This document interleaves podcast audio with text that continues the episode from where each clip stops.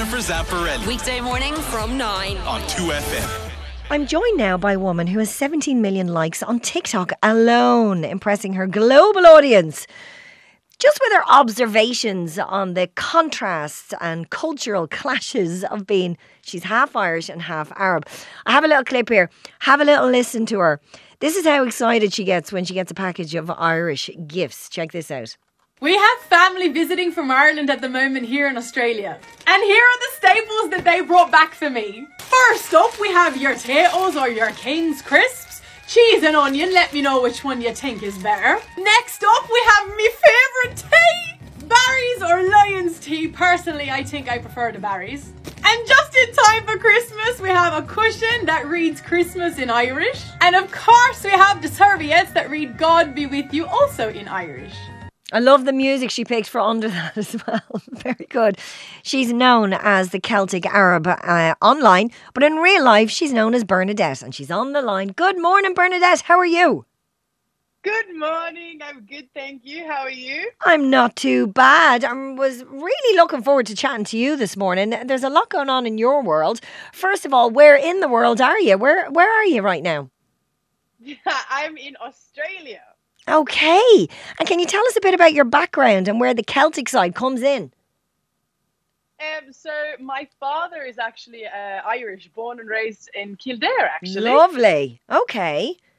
Okay. Yeah, and and um, my mother, she's from, she her family is from Palestine, but I'm born in Australia. So my both my parents, their families are migrants, um, and then they met in Australia, got married, and had me. Oh, amazing. Well, listen, I have to ask you, was it was it ever confusing growing up? I mean, juggling the more, let's say, conservative Arab side with the perhaps more liberal Irish side.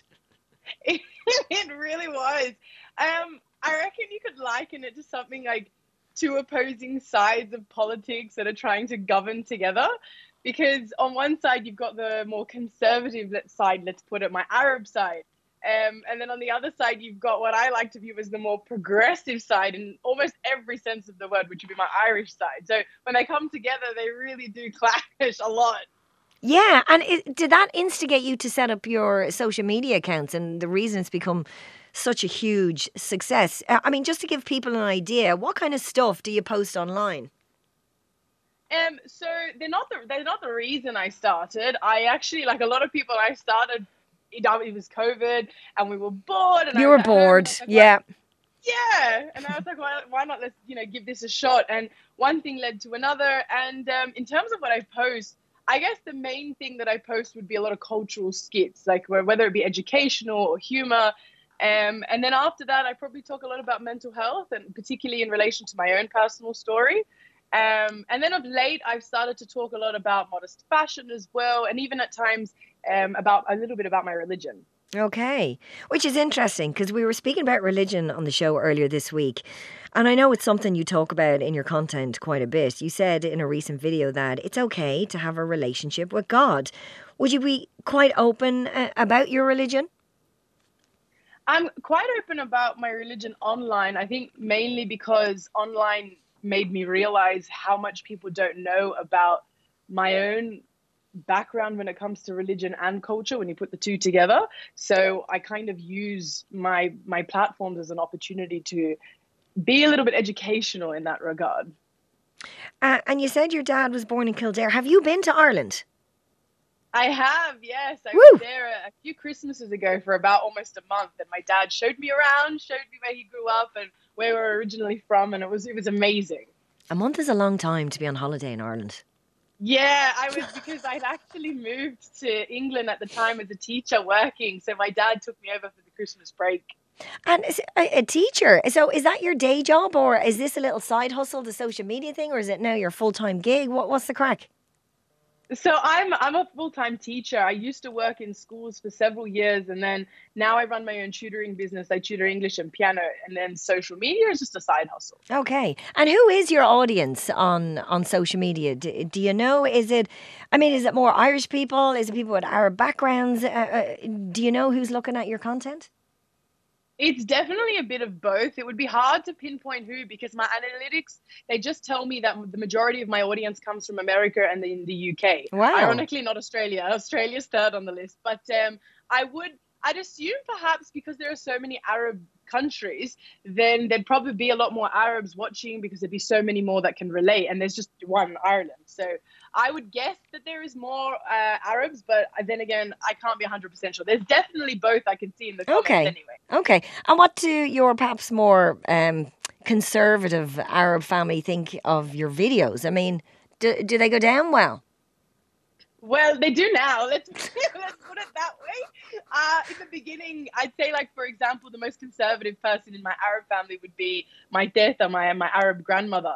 And at first, I think she wasn't really the biggest fan, just probably because I was talking about a lot of personal things, and even at times, I'd even be dancing online, which you know is a big no-no in our culture.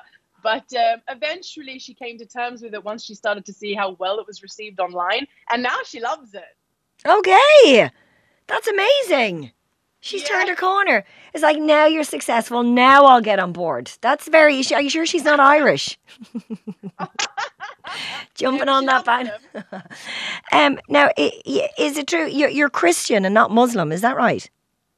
Yes, both my families are Christian. Okay, but you you actually you choose to dress modestly. What can I ask you? Why is that? Um, I but like I guess in in layman's terms, I like it. But um, if we want to bring religion into it, I'd say as a Christian, it was really simply just my conviction. It's just something that as I got older, I started to feel was really right for me. Um, and also because of because of my platform, I thought it was a good opportunity. I know a lot of people that want to try and dress modestly feel like they're going to be made fun of because of the fact that you know you're viewed as dressing like a grandma, etc. And I just wanted to show how like you can dress modestly and not be be perceived as so you know old fashioned, etc. It can be a nice aesthetic if you want to adhere to that. How do you feel when you dress modestly? Like, I, I mean, because I know you posted, uh, were you in a, a burkini recently? Um, and you said you felt quite empowered by that. De- yeah, definitely so empowered. I think I I hated. I not look. I'm not. Unfortunately, uh, you know, Australia's going to hate me for this one. I'm not the biggest fan of the beach, actually. But, Yeah.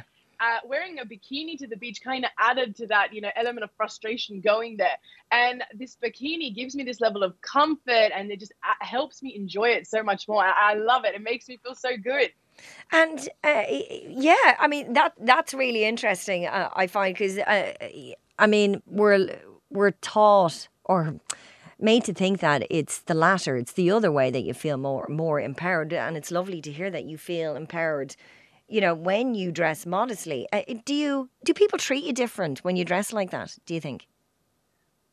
Not anymore. I, I think, look, I have the advantage of, of having an online presence, so I get to be a lot more vocal in my sense of self expression. So people understand my intentions a lot more than, say, the average person who's not online would. But um, at first, yes, I definitely got a lot of the, the comments from people saying, you know, you're dressing too old for your age, or even, which was quite interesting to me, you know, you're Christian, you don't need to dress modestly, which makes no sense at all. Um, and now the more I've done it and the more I've explored it online, people have really come to terms with it a lot more and actually enjoy it for me. Yeah. So um, it's become quite a positive thing now, actually. Well, that's great. That's great to hear. I, I'm really intrigued by what you did for your 30th uh, birthday. You had a funeral for your 20s. yeah. what, what did you do?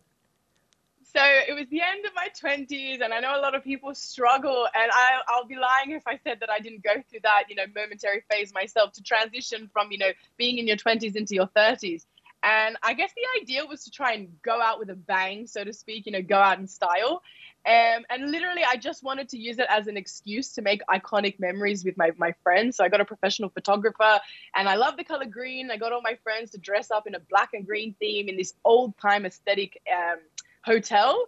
Um, two things I love, and I just made some really good memories rather than spending all the money on on alcohol and food, and it'd be over in 24 hours. Now I had these really like for me iconic photos that I'll have for the rest of my life. What do you miss about being in your 20s? Um, if you asked me this question, you know, maybe six months ago, I I'd probably tell you a lot of things that were just the stereotypical perception of being in your 20s. But now, six months later, when you're actually asking me, I don't miss anything. I don't. Nah, I it gets would, better. but I really don't. It gets better, and you've got it together. You know what you're doing. Bernadette, it's so lovely to chat to you. Where can people go and check out your stuff if they want to follow you online? Um, my username, I'm on most forms of social media, is Bernadette.k, but it's a Bernadette with a three at the start, so B3. Mm-hmm. Okay, it's as simple as that. Next time you're in Ireland, make sure you come and say hello to us. It's been lovely to chat to you, and I wish you every success. Okay, Oh, thank you so much. I look forward to it. I, I hope so. Absolutely. Bye, Bernadette, and happy Christmas. Thank you so bye, much. bye, bye, bye. Jennifer Zamparelli Weekday morning from 9. on 2FM.